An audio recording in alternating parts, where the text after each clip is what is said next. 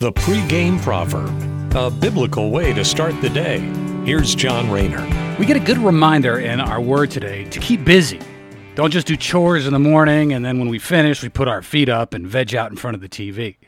So, with that said, here is today's word of the day from Ecclesiastes chapter 11, verse 6. Plant your seed in the morning and keep busy all afternoon, for you do not know if profit will come from one activity or another, or maybe both. Sometimes God presents us opportunities outside of the workplace. Could be a friendship, a chance to spread the gospel, or some other avenue of profit. So it's best to keep ourselves occupied and not loaf. Even though after working eight hours, that's kind of what we want to do, right? We want to clock out, go home, sit on the couch, veg out, whatever. But today's verse says stay busy, even in the evenings, because that's when opportunity might arise, not just in the workplace between the hours of 9 and 5. Thanks for listening. Stay busy Good luck out there and have a great day. The pregame proverb with John Rayner.